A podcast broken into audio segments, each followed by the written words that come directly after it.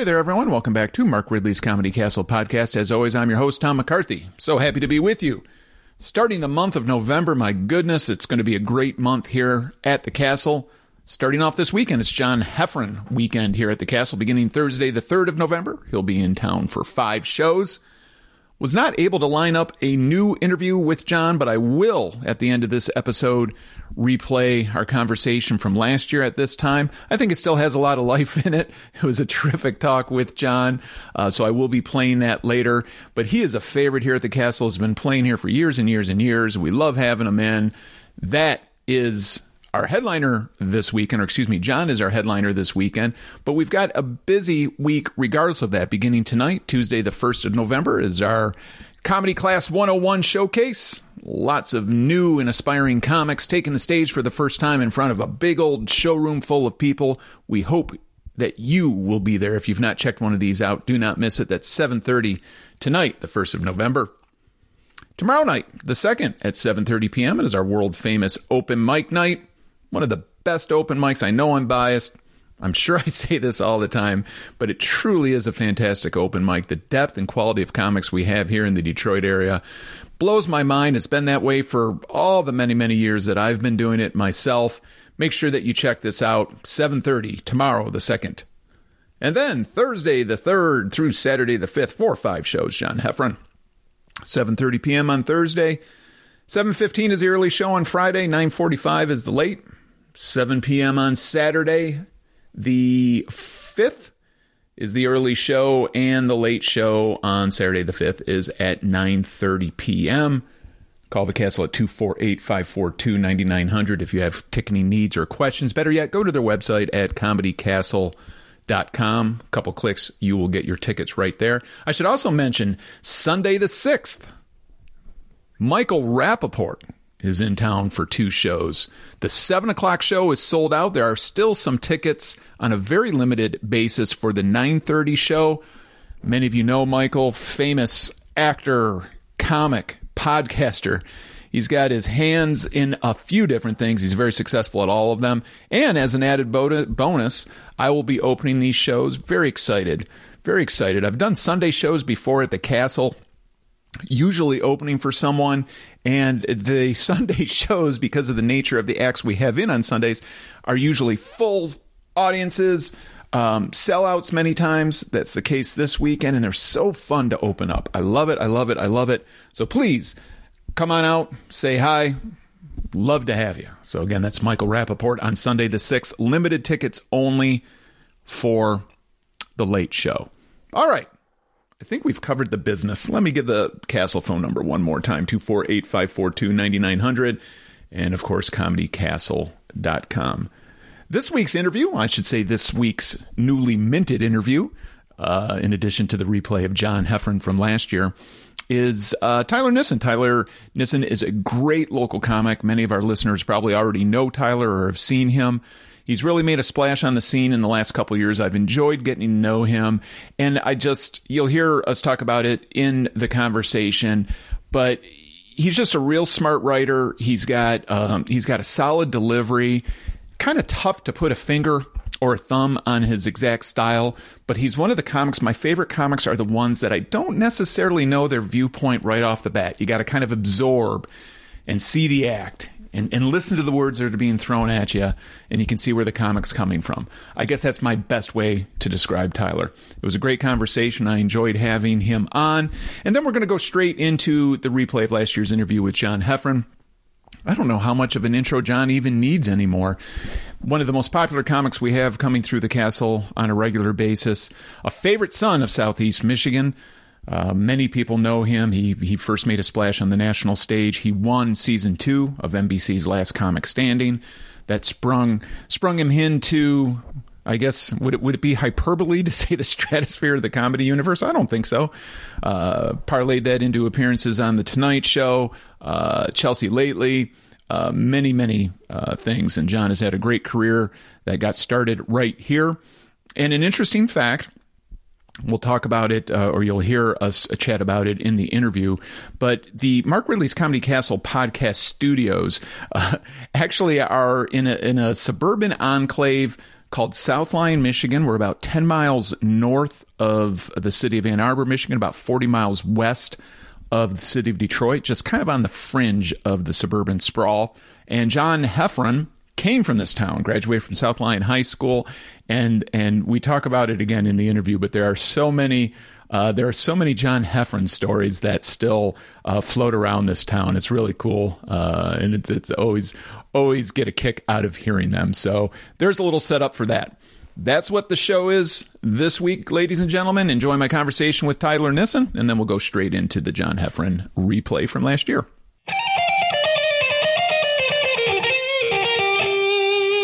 Hey, ladies and gentlemen, on the other end of my line is a fine local comic, Tyler Nissen. Thanks for doing the show, Tyler.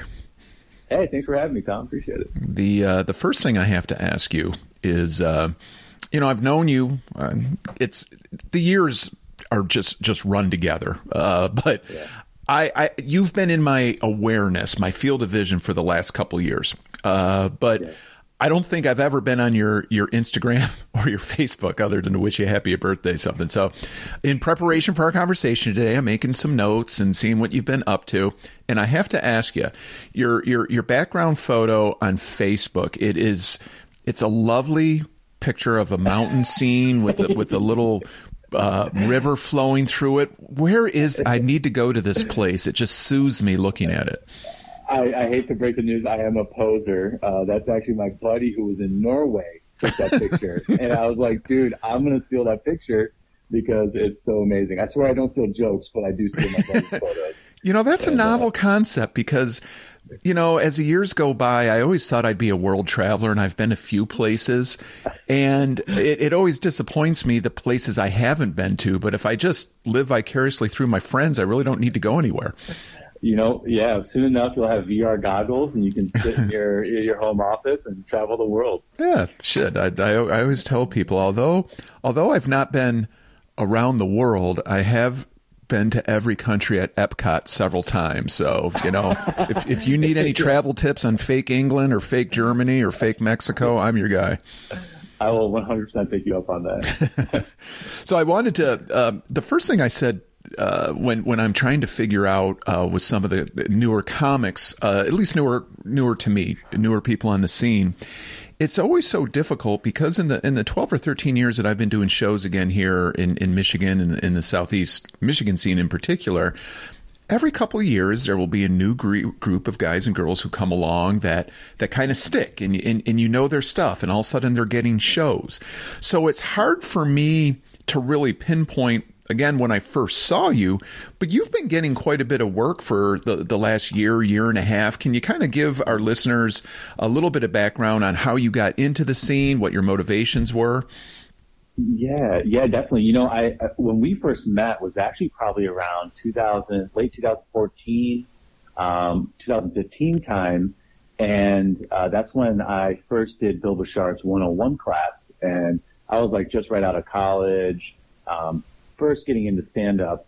And so I did stand up for about a year and a half or so. And uh, my, my motivation there was just like, oh, you know, I was always a funny guy in, in social conversations with people. I was like, oh, this is something uh, I think I can actually do. And uh, I, I, I remember asking my mom and like my sister, I was like, should I, should I do the class? I'm so scared. Should I do the comedy class? And, and we did it, and, or I did it, and it, it was a blast. And so then started doing like some contests there. And, and, and again, that's when I first met you. And then I took like a five year break and just really focused on corporate America, sold my soul for a little while and did the, the whole sales thing for a while. And then eventually, like, I, the whole time I was like, I gotta get back into stand There's just this inkling inside me. I was like, I need to get back into stand up. And, um, and in about 2020, uh, I was that class of people who decided to be like pandemic comics. You know, there's this whole group of people in the, yeah. in the, middle of the worst time to ever gather with people decide to go to dive bars and do open mics. And, uh, I was one of those, uh, re-entering into stand up. And, uh, yeah, since then just been really, you know, annoying bookers and trying to get as good as possible and trying to get on people's shows and really hone the craft and build up time. And as you just keep doing it, it just you just you start networking. You only realize you, you only realize you're networking, and then um, I think an important thing is to kind of put it on social media that you're doing this, and so people who do book shows start to see that oh, this person is actually right. doing comedy, and and I'll put them on the show too, and you know, yeah, that's kind of the quick synopsis of my, my little story and there. That, and that does refresh my memory now because now the light bulb's going on because I, I, I remember, uh, I do remember your story because we have some similarities. I, I started comedy and then I took a much longer sabbatical. I took almost 15 years off. So it's, Wow. it's so, Wow. it's such a strange thing too when you, when you think about your initial phase in comedy, when you took Bill's class, so much of it is just overcoming your fears and, and, you know, Yes. getting comfortable on being on stage. And that's such a big part of it. And you see people, I think I crossed that bridge when I first started, when I was 19, 20, 21 years old. And it's like I got the hard part out of the way. And then for a variety of dis- different reasons, I was like, screw it, I'm done with it. And, Yeah. uh, but it just, it just never left me. It sucked me back in. So I'm glad your sabbatical was only five years. You were not nearly, uh, as rusty. And I, I also think too that one thing that, um, I, I like about when I see you on stage and your material and your act is you're kind of neutral. Like your persona and just who you are doesn't necessarily pull people in, but it does, doesn't necessarily alienate people either. Yeah. Um, it just, Yeah. hey, let's listen to this guy's material and let's see what his point of view is. Some people, and I think it's a trend, um, uh, I think it's a trend of, of some newer comics is they just come out guns ablazing. This is my persona and here's my point of view. And I like a more nuanced approach. Let me listen to you and see what your point of view is and see who you are. And I think sometimes being somewhat neutral can be a good thing in comedy. Yeah, I think uh, I appreciate that. It's uh, you know the whole like finding your voice thing. I think that I am I'm, I'm slowly getting there, but I've really only been taking stand up really seriously the past like two and a half two and a half years or so. And I just my number one thing has always just been focused on the funny. Like where can I find the funny? Where's the punchline? And I know for me when I go to a show, like when a comic starts getting political or starts getting super woe is me, I just I start checking out. Like I Yeah. love the silly, goofy, uh, just make me laugh type of stuff, you know. And and one thing I want to elaborate, speak to as well is when you're talking about how like you got over the hard part when you're first getting into stand up. For me, I feel like when I was first starting out, I got right up to the point, like I built like a, a decent, an okay five minutes for a starter that was getting consistent laughs, but I never allowed myself to get into the place where I would just consistently bomb at open mics. I was too scared. I was, Yeah. I was too scared to go into that realm. And so dipping back into stand up now, it's been fun to be like, okay, I'm going to play with this and I might die on stage, but that's okay. You know? Yeah, I mean, it's. I always say to, regardless of where your life in stand up takes you, the experience you've already gathered, like, it is so applicable to any uh, part of your life. I mean, if you can stand in front of 300 people and hold their attention for even 10 minutes, well, like, what can't you do in life? Yeah. you know, it Yeah. is it is something that if if if you can, whether it's God given or a skill you can hone over the years, maybe a combination of both. Um, Yeah. it, it it just really gives you confidence in other aspects of your life, uh, even if sometimes you can be in front of an audience and not be that confident. Now, you said something interesting um, when our conversation began that you were kind of the funny guy in social circles and in in, Yeah. in, in school or what or what have you. Isn't it interesting how that doesn't mean shit when you start doing comedy? Uh, Yeah, because I was a class exactly. clown, and hey, I'm funny. I may as well give this a try. And you're like, oh, this is a wholly entirely different thing.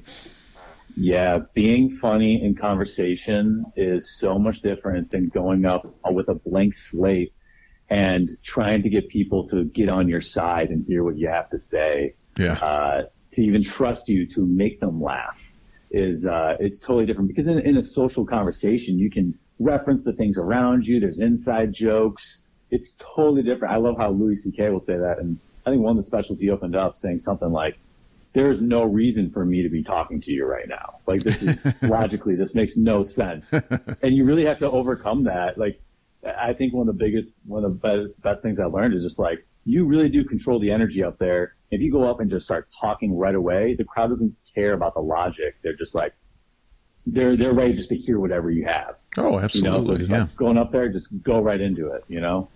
Um, somewhat on a tangent in a brief sidebar, which is very typical of my interviews here on the Mark Ridley's Comedy Castle podcast. Have you seen the new Louis C.K. movie with Joe List? I did. I saw it in theaters. I, I my Louis moratorium is. I don't even know how things happen. I I love Louis.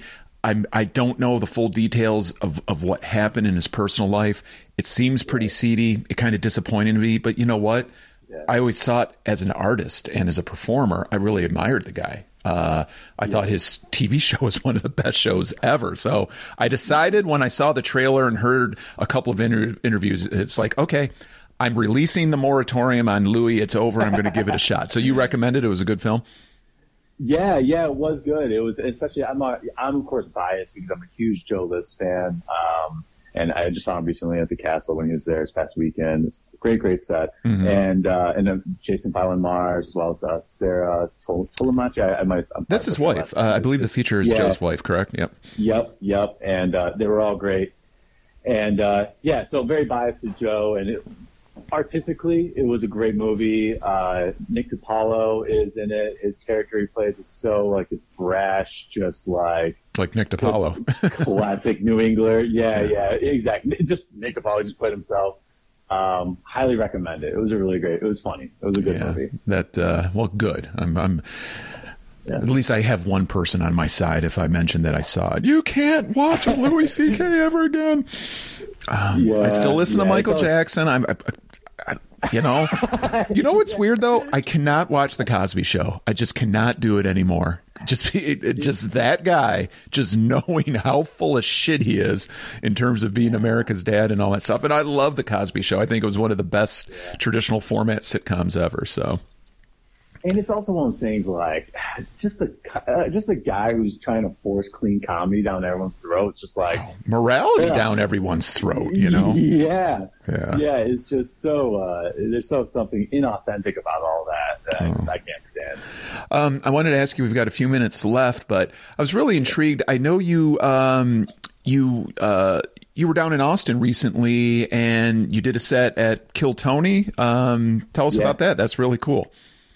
Man, that was awesome. That was that was talk about a peak experience. That was so cool. Um, I, I, was there for two weeks, purposely planned so that I could try getting on Kill Tony twice. Mm-hmm. Um, and the first time did not get my name pulled, but my buddy uh, David Sanafani, who actually grew up in Rochester and uh, just like me, and did a little bit of stand up Michigan, now lives in Austin. He, I got to see him go up, had a great set, and then I got my my name pulled the next week, that next Monday, and I could feel in my bones all day. I was like, I'm gonna get pulled. I just know it.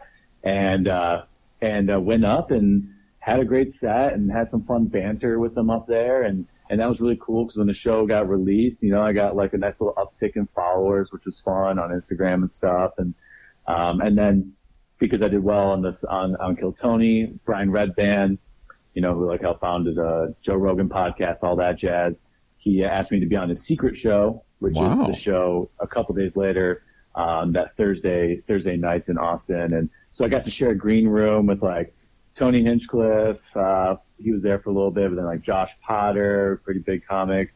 Um, I, he might have done the castle actually uh, at some yes, time in the past. Mm-hmm. Uh, yeah, Josh Potter was there. Um, just being able to sit with Brian Redban was wild. Talking with him and, and some other names. And Hans Kim was in there. Being able to see him, hang out with him. So yeah, it was man, such a cool experience. And then, and not to mention, Austin's uh, a great town too.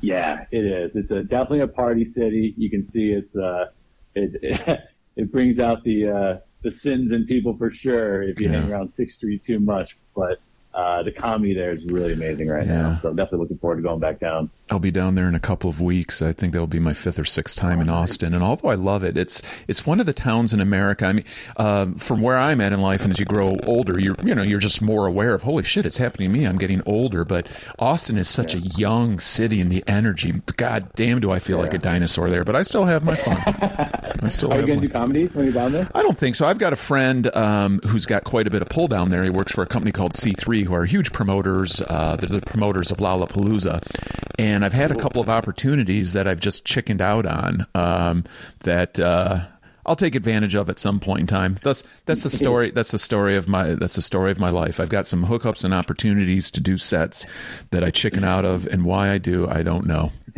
if you can psychoanalyze me over a couple shots of tequila next time I see you, I'll appreciate it. I would love to. Sounds like a plan. well, I've enjoyed catching up. I always enjoy bumping into you when we're out there. I enjoy your I enjoy your material. That's why I wanted to have you on. Um, I know you've had um, have you had two Castle weekends now, and I know you've got one coming up next year too. Correct? Yep, have I've had two. Uh, next one is in April with uh, Ian Bagg. Oh, that's right. God, is he awesome? Yeah, I'm really excited. He's a, yeah, he's a, he's such a great crowd work comic, and yeah, the weekend of April twentieth. Awesome. Well, I can I can guarantee you I'll, I will be at uh, at the Ian Bagg show. So that's that's awesome. You know, I did a I did a guest set last time he was in town, and I was so we hit it off on the show. And you know, I'm a big hockey fan, and of course, you know, Ian's got the great. If you're a hockey fan, listen to his podcast with Jeff Sharples.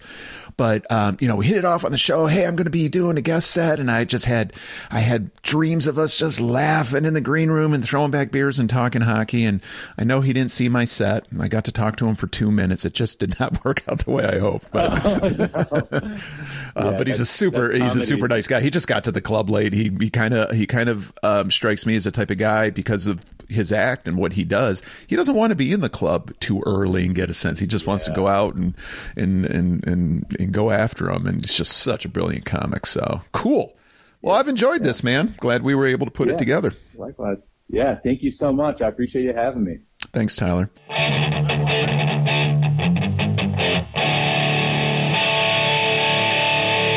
Hey, ladies and gentlemen, on the other end of my line is one of the favorite sons of Detroit comedy, John Heffron. Thanks so much for doing this, John.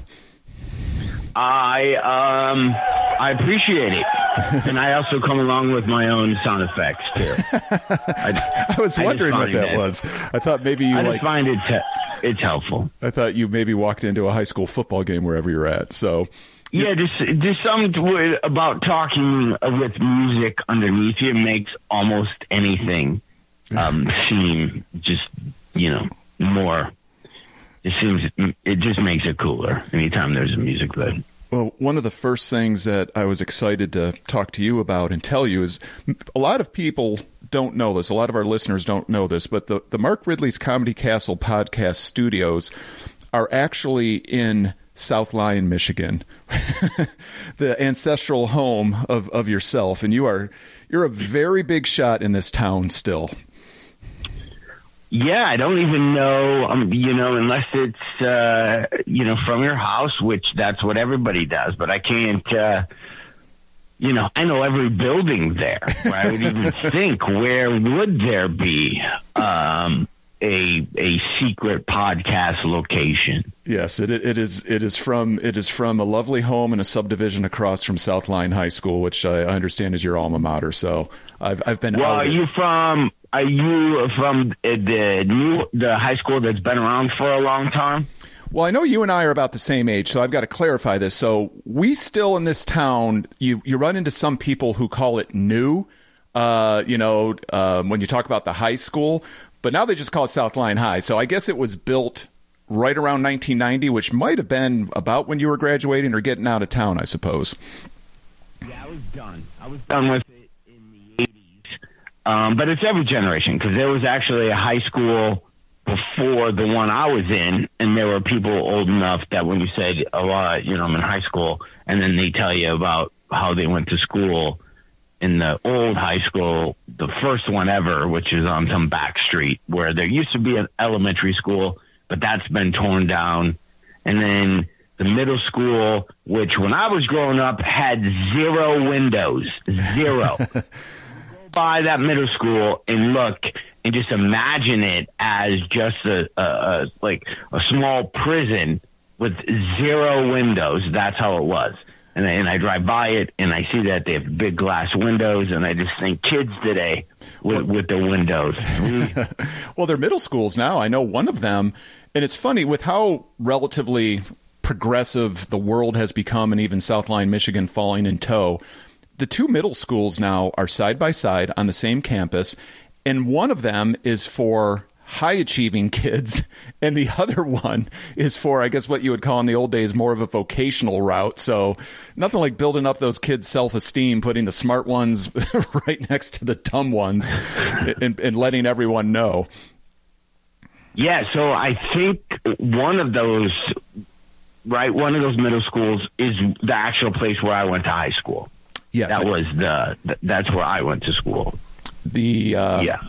Centennial or Millennium. It's one of the two. Very, very Yeah, clever. I was at Centennial, and then they added a Millennial, and then um, yeah, the old high school. My here, I have memories of that school. There was a whole corner of that high school when I walked by. You kind of had to take the long way, depending on where your bus dropped you off. But because all the smokers, if you Yes. walk by them, you would get you just get a lot of shit. And this is keep in mind, people who are listening. When I say smokers, I'm talking about high school students that were given a specific area to smoke in. yeah, it's crazy. So if you were if you were a senior in school, I guess you were allowed to smoke outside, and it was there. I just have memories of just a billion kids, and when you walk by them, they were kind of behind a little fence. Uh, those guys would yell at you because you were just a little little kid, and you weren't old enough to smoke. So I just remember a lot of bell bottoms ish and a lot of mesh shirts that had numbers on it and varsity jackets just being told I was, you know, well, it's I was a wuss. it's funny, you know. F- fans of you and your comedy know. Uh, I mean, what your magic potion, in my opinion, is your material is so relatable. I mean, you, you you take stuff that people experience in everyday life or growing up. We've all had these experiences, and you make it funny. And that scene you just depicted. That's every high school in America in the in, in, in the 1980s. You know, the, I I, I grew Yeah. up a few towns over. I grew up in Farmington Hills, but we had the same. You had to run a gauntlet from the parking lot into the school of the smokers and the shady dudes and the jocks, and the, I mean, and it, it it's. I can picture it because I, I lived it, and that's that's the way. Yeah, I can. I remember being very, um, what's the word? You could you could pick the kid. Almost, you could pick the radio station that they listened to, because that was the only. Oh, that was the only place where you got music, right? So you had the riff guys, you had the wheels guys, then you had the uh, hot, uh, whatever Tower ninety six point three Yeah. like you so you got that and then music wasn't that um and you could listen to like new edition or somewhat rapish type stuff on regular they haven't they didn't really kind of split it up like they do now new wave was just starting to come in maybe if you were just super geeky or just really into the know you you listen to WDRQ Oh, which wow. was out of which was out of Wayne Canada. State. Oh, I thought it was like the Wayne State campus. Oh, campus. could have been the Wayne State one, yeah. So, but you could tell by everyone's locker, like if they had riff stickers or wheels, and everybody had just allegiance to whatever radio station that they wore, and you, you know that people got in fights if you were too new wave. Uh, you know, and I think we called them burnouts back then. uh, the guys who had like feathered hair and chains, and you know, uh, kind of uh, bell bottoms. It's funny now because now, so that was, you know, very high school and you think that's very immature. Um, but that's what kids, kids do. But now I see it, uh, you know, with adults that are older than me, they do it with their news stations. It's the same. I never. Yeah, there there is a correlation and a parallel. Did, so, do you think did did the Wheels kids end up being Fox News guys, and the DRQ kids are MSNBC? Have you thought it through that much? was- yeah, it would be great to have had some type of survey. You know, um, I, I I just think you know now that I live back in Michigan and just reading some of the posts because I'm I get so not political on stage or just even on my social. It's just exhausting. Even if I have opinions, I'll tell them to the people um, if it comes up, but I just won't make general political statements online because it just it gets exhausting defending yourself. Well, and you and you never have too. It's not like you know some some people. Uh, and, I didn't I didn't tell you in the intro. I'm I'm, I'm a comic as well, so I I. I never really was a political guy. I mean, I've got my opinions, and if someone wants to buy me a beer off mic, I'll I'll, I'll tell them. But I always kind of stayed away from that, and it's it's pretty smart to do that nowadays. But you've always been kind of apolitical in your act, and you've been you've been out there for a long time. At least in the twenty years that I've been aware of your material, I can't think of any real political stuff in it, and that's a good thing. Yeah, yeah. There's uh, I have almost none, and if I do, it was very. I walked the line, and it was. I, I thought the joke was always good because both sides laughed and they didn't know why, you know? Yeah. Yeah. So I always thought I got one over on everybody when we started plotting. I don't even remember the joke. I had a joke about the, the car, how to go, the rolling down the window in the back seat of the car and it falling into the door. Uh, and now we got these windows that uh, only go down halfway. And I pretended I was some guy going, the government isn't going to tell me how far I can roll down my windows. If I want my kids falling out of the car while I'm driving on the freeway, that's my right. Like I would do it, but then people were clapping because I'm obviously going, this is a horrible parent. If his kids want to die, then that's the thing. But then the people were like, yeah, the government can't tell me how to roll down my window. Then they're applauding and you're kind of like, mm, I was kind of making fun of everybody right there. but yeah, and now you can do that all day long with everything that's going on in the world now. That's uh, that's well, easy to it's, do. It's although, such... oh, go ahead. No, although it's you know now after thirty some years of comedy, when I see all my com you know comic friends or acquaintances, I guess I see how well they're doing and just you know how far left or far right that they've gone. Um, and I know some people that have definitely, definitely have done it uh, as a cash grab. Oh yeah, um, yeah. Which which shows you, like, if tomorrow I decide to go be way right uh, winged, it's easy to do. It's easy. You just gotta say the same couple phrases, and everybody's everybody's cheering for you, and you're selling out a lot of tickets. Or if you go the opposite, um, same thing too. I think it's very, just very um, manipulating, and uh, that's why I, I fall right in the middle. I'm not trying to be because it, it's it's easy how easy it would be to be, you know, something.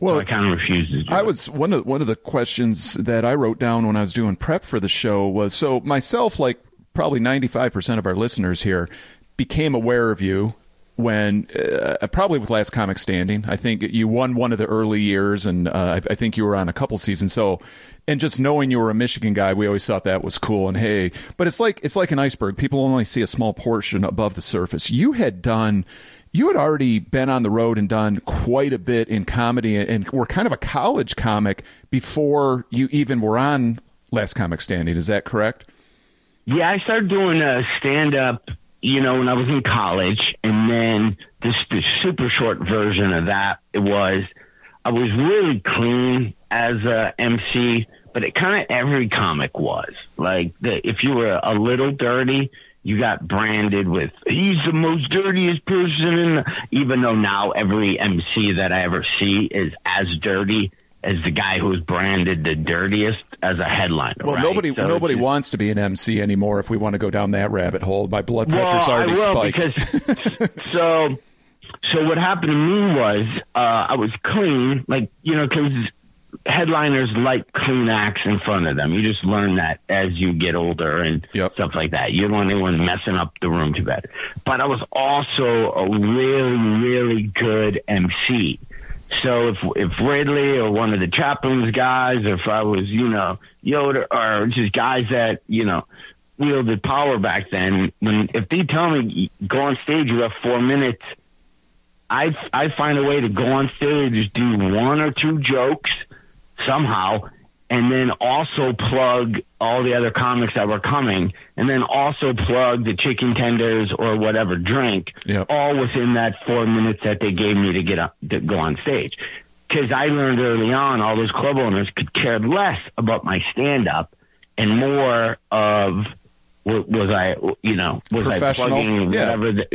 Because they're they're business to sell chicken tenders and yep. booze. Yep. So I would just so then because of that, at that time, I don't remember the exact number, but I was a two hour drive to may, maybe six weeks of comedy. I, I would bet.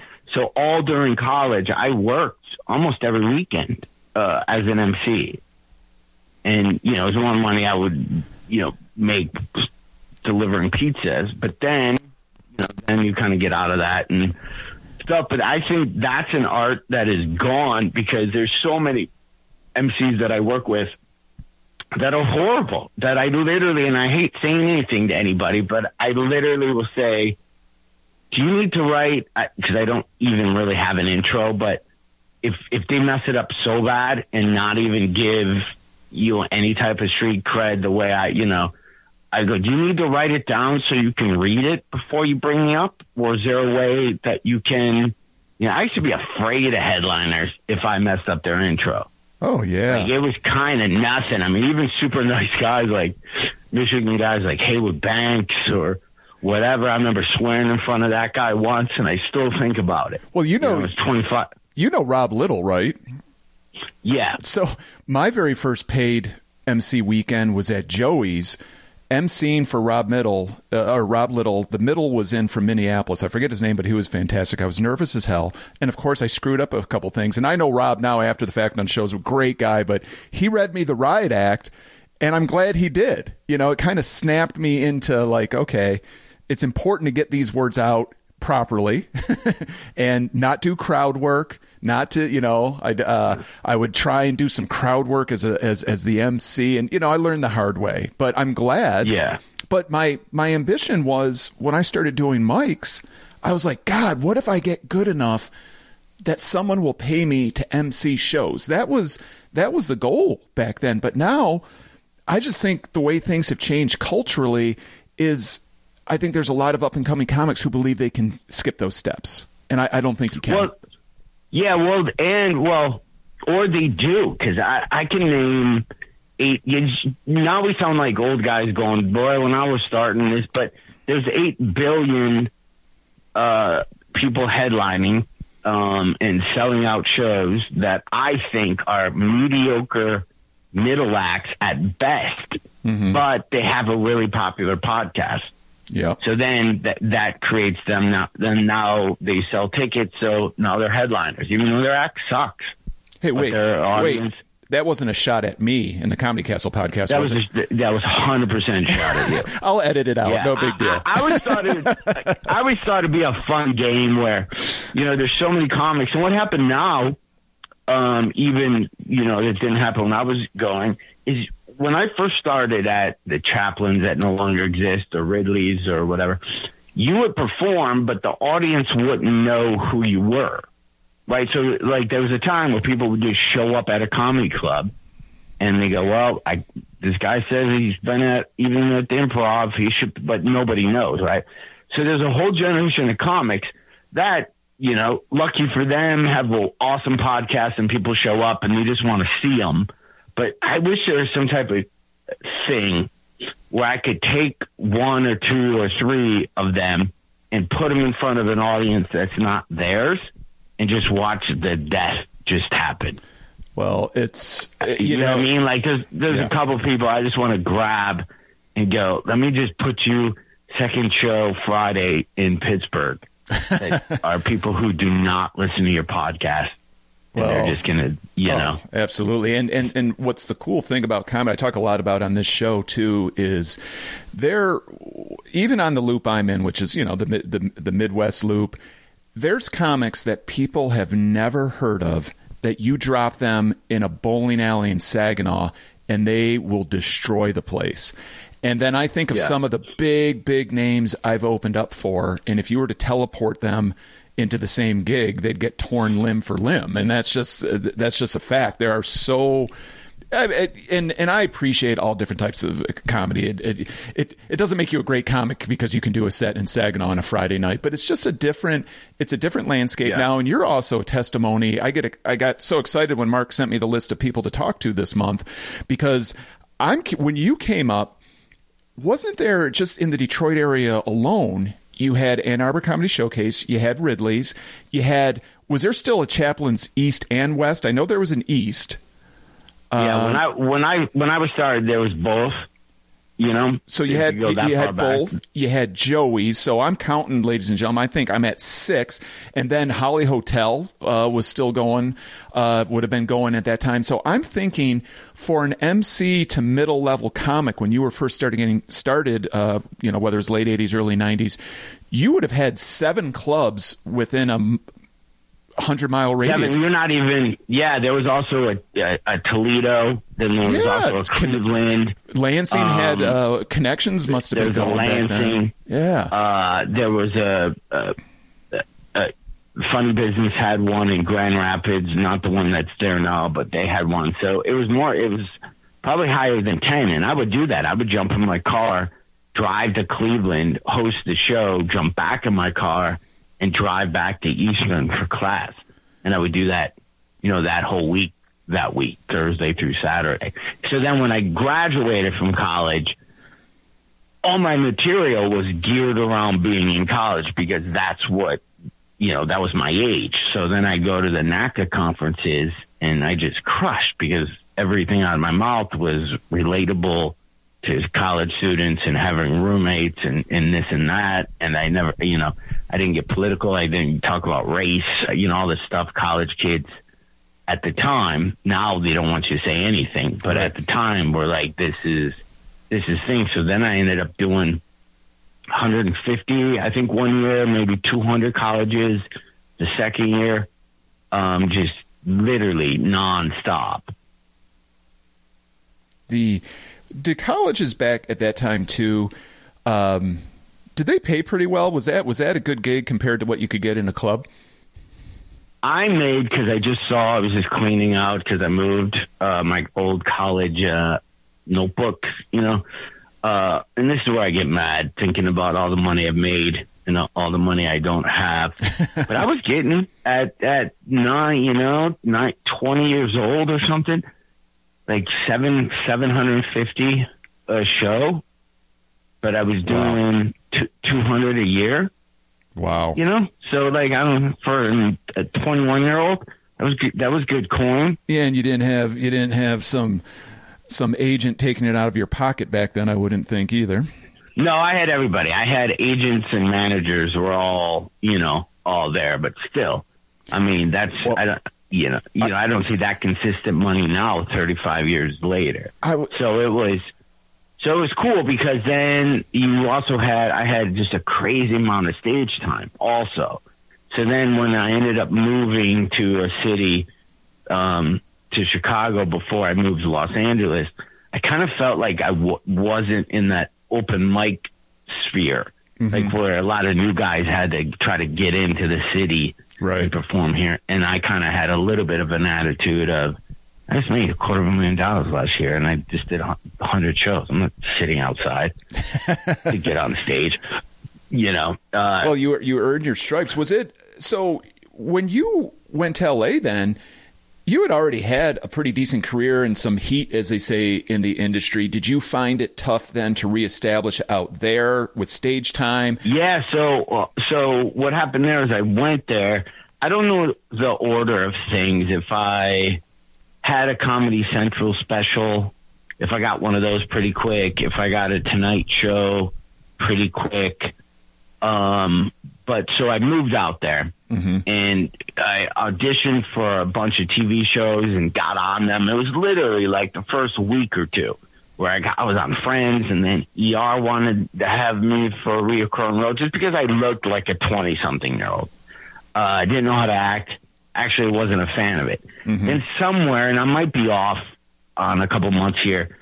Um, I got a call from Q95 here in Detroit, the radio station, and Dick Curtin was leaving, and they wanted to put together a morning show Well, oh, that would have been the Danny Bonaduce years, as we know him to follow that. So Yeah. then, yeah, so I'm literally in Los Angeles maybe six months, and then I get called and asked if I want to come back to Detroit and do morning radio. And I never did morning radio before. Uh, I was kind of bombing in Los Angeles. It was weird because that th- that's when this alternative comedy thing started to happen. Yeah. Um, and it was basically comics who bombed, but were somehow really popular. So Jimmy Garofalo, Patton Oswalt, there's all these these people who are really funny now, but there was an era where just like grunge music, it wasn't cool to have premises and bits and kind of you know, hey, remember this toy? Like nobody was doing that. People, it was just it was really weird. And I remember Tim Allen's manager told me, "Hey, you should get involved with this crowd. This is you know this is the hip happening people." So I kept going to their shows, and I was just maybe it's the South Lyon guy in me, but I was so bored. And I'm like, so do, do they do the setup for the jokes on Tuesday, and then next Thursday is when they're going to do the punchline? Because this is, I can't do this. Whatever this is, I can't. Um, so that kind of didn't happen, and then I'd have some auditions, you know, where I had to do stand up, like let's say at the improv for producers or this is you know back when they were trying to find the new sitcom guy.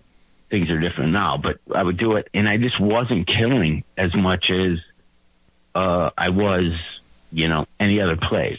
So then when I got the call for Michigan to come back and do radio, I kind of hemmed and hawed forever, and then decided, well, I'll do it, but I'm going to keep my apartment here, and I'll just go back to Detroit for a second, and then we'll just kind of see what happens. Um, so I literally jumped back in my car and I subleased my apartment to my buddy Joel and I drove back to Michigan. And then we started a morning show in like 95. And then Bonaduce left. And then we had Kevin O'Neill. Then the Steve Cochran guy came. So now we're almost at 2000. Um, and wasn't and it real cutthroat back then too? Some of our younger listeners uh, probably won't even realize how big of a deal local radio was in any large market. But I, if I'm going back to like late '90s, I even think Stern was piped in, syndicated. Drew and Mike Stern, had a huge show. Yeah, uh, they had a huge one. Uh, God, what were some yeah, of the the, the uh, Johnny? There was Johnny in the morning was on ninety six point three. Um, the JLB, the Urban uh, Morning Show, was huge. Was the huge. numbers that there they was, did was uh, crazy. There was um, uh, uh, cross-dresser guy, girl. I don't. Sorry, I don't know your pronouns. but Trixie. Yeah, it's Trixie. Her, yeah. her name was Trixie. Um, never was a fan. And you guys had uh, good ratings, wasn't it? Wasn't it a, a pretty well-rated show too? Yeah, we had really good ratings. Um, our off air antics did not match the songs we were playing. Mm-hmm. We'd have crazy stories about what happened to each of us the night before, but we, you know, but we're about to play Celine Dion, so we, we couldn't tell the story into a Hanson song. But, yeah, uh, an odd mix. I was loving it. I mean, I was 25. I, I got tickets to everything in the world. I would get paid to show up at industry or the Velvet Lounge or just you oh, know. Oh my God! I haven't thought of industry or the Velvet. Gosh, industry. Yeah, that was some, some, I was just in Pontiac le- yesterday, and I had a tear running down my cheek, like the the old public service litter. You know, the American Indian with the tear running down. Yeah. I was remember for a minute like Pontiac came back. They had the World Cup matches there, and there was a lot of investment. There was cool clubs. I mean, shit. I saw the Stone Temple Pilots and Tool and the Flaming Lips yeah. at Phoenix Plaza. Now it is so depressing. Yeah, no, my buddies owned uh, the Velvet Lounge, and that was a cool thing. Then we go to, to industry. Um, you know, all those all those super fun places at 25, and I'd walk in, everyone would know my nasally voice. But then I think in maybe 2000s ish, they brought in a new um, show, uh, uh, uh, Mojo. Yeah. Um, Who still is on and is a very popular. It's not my cup of tea, but it's he, a very popular show. He does, yeah, and he's been there longer than I mean. Look how long those guys have been there. Yeah. Um, and everyone's super cool. I, you know, keep in mind I was also in my mid twenties when I met them. Uh, and I also felt like I got fired because of them. So there was a little bit of that twang in my voice where I think they wanted me to stay, but then I just didn't want to feel like I came with the studio. And then I think I said something shitty about one of them on on message blogs or whatever, and then they got up in my face. I'm like, I'm I'm done with the I'm done with the zoo. You guys can have fun Monday morning asking people, call in, give us your favorite color. I, what, what do you do? I would use orange. Oh, come on. No one uses orange. Well, our, um, our listeners are going to hold me accountable if I don't ask you was Bonaduce cool to you? Was he cool to work with? He's kind of a polar, polarizing guy in showbiz uh, and has burned some bridges. But for you, particular, what was the interaction like? When we had it, it was it, it was very um, it went day by day.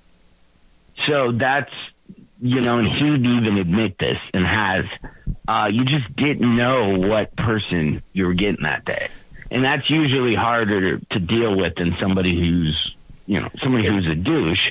You know they're a douche, and you know you know the douches are kind of easy to manipulate. Consistently, you know, consistently douchey. Consi- there's there's an album title for you if you ever need it. I don't think yeah, there's, but but when you know you have one day, you know, someone offering you extra money to do this or giving you this opportunity, you're like, yes, this guy's the greatest and then the next day something not like that would happen, you're like, oh, I'm on a roller coaster.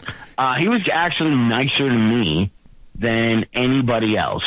Um, I kind of, you know, he, he put his wrath towards other people on the show. He never seemed um, to be thrilled about being in Detroit, and as you know, Detroiters Detroiters take great he, offense. Yeah, I don't think he knew he was in Detroit, and I only say that because I think he wrote a book where he talked about that he was on like Xanax or some type of just downer um, pills, like excessively the whole time he was here. Yeah, that well, and I, so he, he kind of yeah, in his in his book, he kind of even referenced that he didn't even remember being in Detroit. We'll, we'll talk about feeling old. I, I guess I should back up and tell a portion of our listeners that Danny Bonaduce was what one of the original child stars. He was uh, uh, the Partridge Family. He was he was a super star when he was probably age six, seven, and uh, and uh, you know had had his showbiz trials and tribulations, and then ended up uh, a DJ in Detroit. So for for some of our, our, listeners who are googling who's this Bonaduce we're talking about, he was a fascinating uh, and is a fascinating character in in the showbiz canon. I guess I would phrase it that way. Yeah. Um, so let me we've we got to wrap in a few minutes. So there's something for for selfish reasons. I've got to ask you about a South Lyon urban legend. So. I didn't even know. So I didn't grow up in South Lyon, but I've lived here now for 20 years. It's been a great community to raise my kids, and they'll probably bury me in the backyard. But um, when I first started doing comedy around here, uh, the legendary South Lyon Hotel. Uh, matter of fact, I was going to record my first album, and the recording was the night that it burnt down five or six years ago. That's not a good omen for showbiz. But when I first played that place, the manager and a couple people said, "Did you know that John Heffron's from um, South Lyon and that he used to do his?" He, they said that you worked in a grocery store in town and you used to do your material like in the aisles of the store or something like that, or with your coworkers. Maybe one of them. So, did you? Were you a? Were you in the grocery business in South Lyon, and did you used to work on material there? I worked at Colonial Market, which was right next to well, it used to be Brown's uh, restaurant, but now it's Lefty Mike's. So oh, a, the, uh, the, the, the root beer stand. That place was awesome. So there was a market yeah, down there. so that was that was Brown's uh, in my day, and then next to it there was a grocery store called Colonial Market, um, just right next door, right across the parking lot. Um, so I would do that. I would all at right about closing time. I would just get on the, you know, the PA system, and I would do hor- I would just do horrible announcements that we kind of heard throughout the day. You know, we're like, hey, uh, you know, Lynette, is there any way you can bring up uh, da da da the the heavy lady with the Afghan shirt wants to make uh, is too lazy to walk? Like I would start to just and you would hear you know, just through the aisles, the guys stocking floors or washing floors, you'd hear them laugh. So I kind of started doing that all the time. where the cashiers would go, "Hey, we're just going back and do like." So I would do funny messages that you really would never hear over Yeah, the. that's ring. it. That's now. That's what he. Yeah, I, I remember him telling me something about the PA. Or you getting on a PA? That's we're, Yeah. we're cut from the same cloth. When I was about when I was in my early twenties, uh, I went to Central Michigan, and one of my buddies up in Mount Pleasant worked at the Meijer. And he gave me the code to the PA system, and I would put on the most outrageous sales at the deli counter. I was, uh, Meijer shoppers, uh, ground beef will be on sale for a nickel a pound for the next ten minutes only, and just Yeah, yeah. mayhem and uh, that's a lot of fun. To this day, if I had the the the PA key to any store I was in, I would jump on it. That's a, that's good fun. Yeah, that was my favorite. But it was just so fun. We'd always just come on and go, "Hey, uh, hey, Colonial Market shoppers." Just so you know, the milk would be in the milk aisle, the same aisle it's been for 40 years. So open your dumb eyes and see, look forward. Like, you know, we would just do that type of stuff.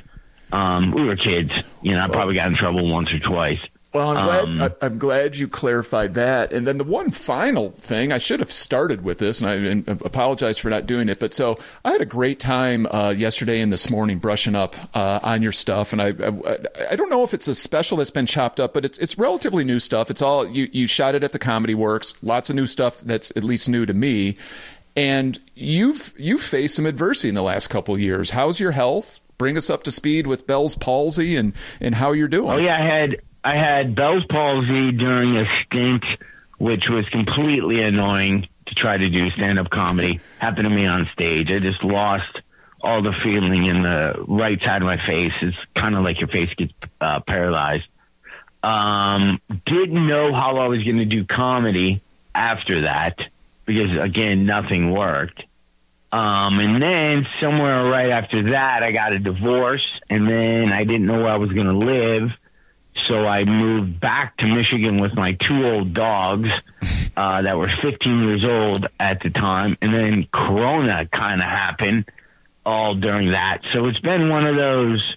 It's been one of those moments, you know, where you go, "What?" the And then you know, clubs aren't really booking people again, or if they are, it's only YouTube stars. So it's so it's a thing. And but then uh, I recently got engaged, so I kind of have. The, I feel like there's this. Um, uh, I'm trying to like label it almost like I'm doing my second lap, like I went through, right? And I went through the whole rotation. Yeah, I saw I saw that it's- on social media. Congrats and Yeah, so now it's kind of like it's my second time through now, you know, trying to perform again um, at fun places because I'm kind of done. Like, I've performed everywhere you could perform, and after 35 years, I know it's just a means to an end. You can just do that forever, and you're not necessarily healthier, you're not necessarily richer.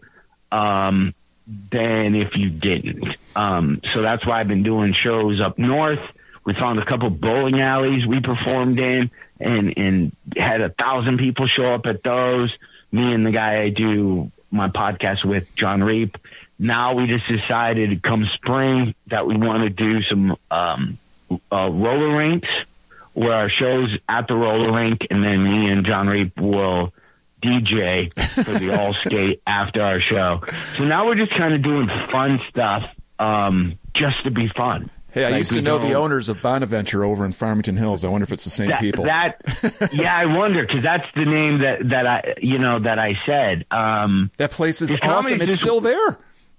Yeah, because comedy's just weird now. Like you, it's everybody just wants to complain or or they're just waiting for something in your act that's going to get them get them all riled up, and that seems to be the new fad. Um, and it's exhausting. It's not fun. No, and And I mean, I, Yeah, you know? it's, we talk so much about. Uh, I was just we had Rocky Laporte on last week, and you know Rocky goes way back, and we we talk with some of the older, uh, more experienced guys about how in the time we're living in right now, a lot of people call it a comedy boom.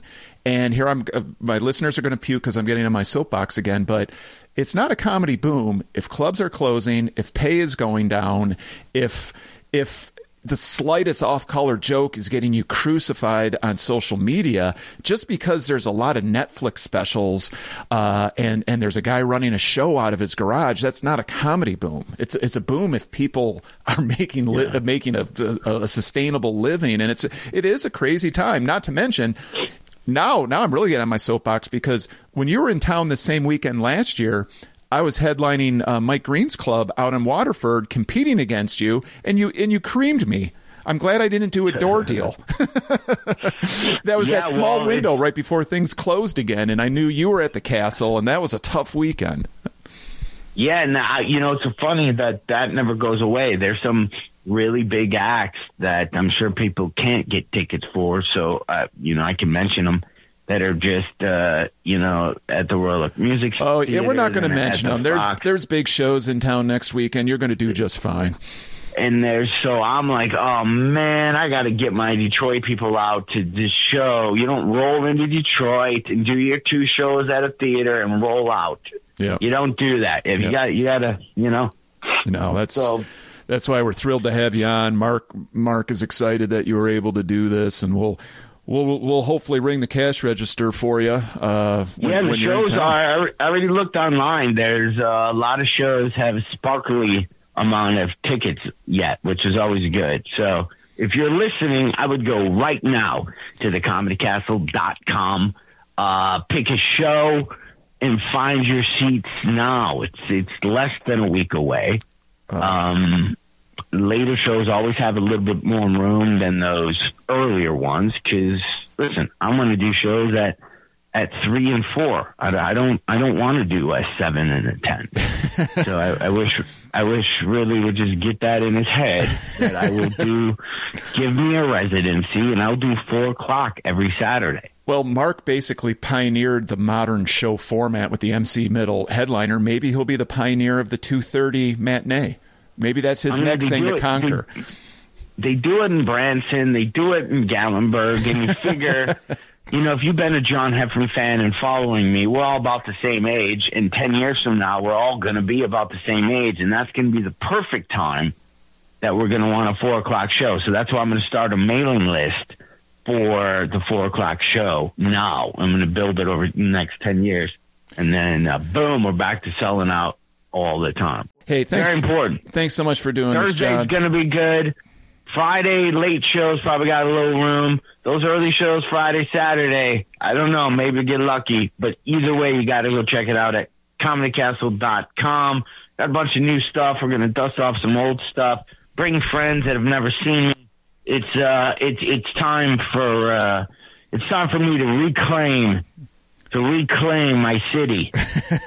well, and hey, I'm the I'm the I'm the point man on the on the John Heffron um, statue in downtown South Lyon. We're we're still a little bit short. We got enough for a foundation. Maybe you know maybe we can get something cooking and get a full on yeah. bronze statue that the uh, the pigeons can roost on for eternity. Perfect. hey, thanks so much for doing this, John. We'll talk to you soon. All right. thanks, care. bud. Bye. There you have it. Thank you to Tyler. Thank you to thank you to John Heffron for speaking to us last year and sorry that it didn't work out this time. Uh, but he will be those shows that I mentioned at the top of this episode, those five shows. I have a feeling that all of them could sell out. A lot of years they do. John's got a ton of fans here in the Detroit area, so do not dilly dally. Get your tickets right now. Give you the number one more time 248 542 9900. Go to the Comedy Castle website, comedycastle.com. Get your tickets right there. And also look for Tyler Nissen at a club near you. He's a terrific comic. You will not be disappointed. All right. Thank you.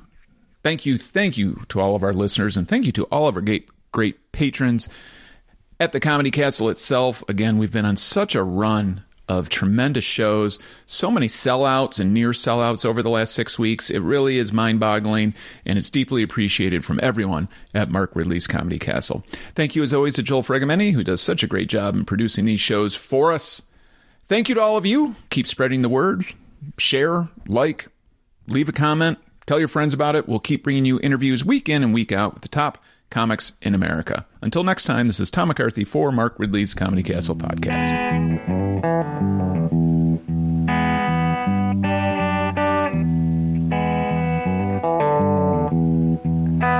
you.